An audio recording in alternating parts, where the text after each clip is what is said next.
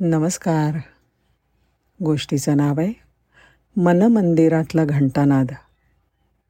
ओशोंची कथा आहे. हजारो वर्षांपूर्वी दैवी मंदिरांचं ते शहर समुद्रात बुडालं होतं. असं म्हटलं जातं की त्या महासागरात बुडालेल्या मंदिराच्या घंटा आजही वाजतात. घंटा कधी वाजतात याविषयी अनेक तर्क केले जातात. कोणी म्हणतं समुद्राच्या विशिष्ट लाटांच्या हालचालींनी कंप पावून त्या वाजत असतील. कुणी म्हणतं आजूबाजूला पोहणाऱ्या माशांच्या शेपटांचा धक्का त्या घंटांना बसत असेल. म्हणून ते वाजत असतील. ते काही असो. पण आजही त्या घंटा वाजतात आणि ऐकू येतात हे निश्चित. कारण त्या समुद्राच्या किनाऱ्यावर जाऊन ते मधुर संगीत ऐकता येतं. असं मुनिजन म्हणतात. मलाही ते मधुर संगीत ऐकायचं होतं. म्हणून मी त्या समुद्राचा शोध घ्यायला निघालो. कितीतरी वर्ष त्या दैवी मधुर स्वरांचा मी शोध घेत होतो. शेवटी मी त्या सागरापाशी पोहोचलो. पण काय? तिथे फक्त सागराची गाजच ऐकू येत होती. त्या एकांतात किनाऱ्यावरच्या खडकांवर लाटांची खळखळ अखंडपणे गुंजत होती. मला दिसलं की फेनील लाटा अव्याहतपणे ये जा करत होत्या. वारा पाऊस विजांचा कडकडाट यांचे नैसर्गिक आवाज त्या गाजेमध्ये मिळून कधी रौद्र भीतीदायक आवाज निर्माण करत होते. किनाऱ्यावरून अनेक महिने मी त्या आवाजांचा मूक साक्षीदार झालो. पण अजूनपर्यंत मला हवं असलेलं कोणतंही संगीत मला ऐकू आलं नाही. कितीही प्रयत्न केला तरी समुद्रात विसावलेल्या मंदिराच्या घंटांचा घंटा नाहीत काय मी ऐकला नाही.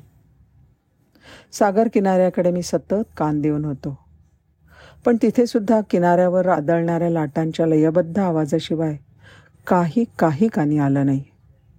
नाही म्हणायला समुद्र पक्ष्यांचे आवाज कधीकधी कानी पडत होते. पण तरीही मी तिथेच थांबलो.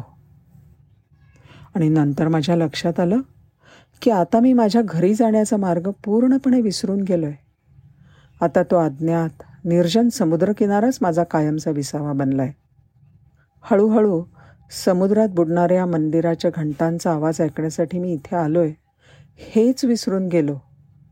माझं असं काही उरलंच नाही. मी पणच नाही उरलं. मी त्या सागराशी जणू एकरूप होऊन गेलो. सागरच झालो जणू काही. आणि एक रात्री अनपेक्षितपणे मला कळलं की त्या बुडलेल्या मंदिराच्या घंटा वाजतायत.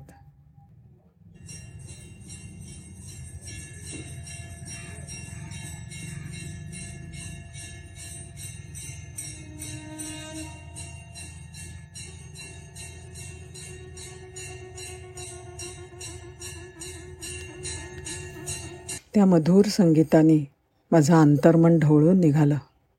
भावना उद्दीपित झाल्या. किती वर्ष तो नाद ऐकण्यासाठी मी वाट पाहिली होती. बेचैन झालो होतो. केवढा प्रवास केला होता. मी जागा झालो आणि परत झोपू शकलो नाही. आता आतमध्ये कोणीतरी सतत जागा आहे याचं भान मला आलं. माझं अज्ञान कायमचं नाहीसं होत होतं आणि आत्मस्वरूपाचं ज्ञान होत होतं. माझं पूर्ण आयुष्यच उजळून गेलं होतं. कारण अज्ञानच तिथे उरलं नव्हतं ना. मग अंधाराला थारा कुठून असेल? आता मी खूप आनंदात आहे. नवे नवे मी स्वतःच आनंद झालो आहे कारण देवाच्या मंदिरात मधुर संगीत आहे. दुःख बिलकुल नाही. तुम्हालाही त्या महासागराच्या किनाऱ्यावर जायला आवडेल? बुडलेल्या मंदिरातलं मधुर संगीत ऐकण्याची तुम्हालासुद्धा इच्छा आहे का? चला तर मग. प्रथम शांत व्हा. आपल्या अंतर्मनात अलगद प्रवेश करा. तिथेच आहे तो महासागर. आणि त्यामध्ये खोलवर बुडालेलं देवाचं मंदिर आहे. पण त्या मंदिरातलं मधुर संगीत तोच ऐकू शकेल जो आतून शांत झाला आहे जिथे विचारांची आणि वासनेची गर्दी असते तिथे देवाचं मधुर संगीत कसं ऐकायला मिळणार? आणि हो नुसतं संगीत ऐकायची इच्छा पुरेशी नसते. त्यासाठी अंतर्मुख व्हावं लागतं. विचार हे आभाळातल्या ढगांसारखे असतात. जेव्हा आकाशात ढग असतात तेव्हा आभाळ अजिबात दिसत नाही. त्याप्रमाणे जेव्हा मनात विचार असतात ना तेव्हा मनच आपल्यावर नियंत्रण ठेवायला लागतं. पण मग प्रत्येक क्षण जागृत राहून जाणीवपूर्वक अनुभवला की मगच तो अनाहत नाद कानामध्ये गुंजन करून उठतो. धन्यवाद.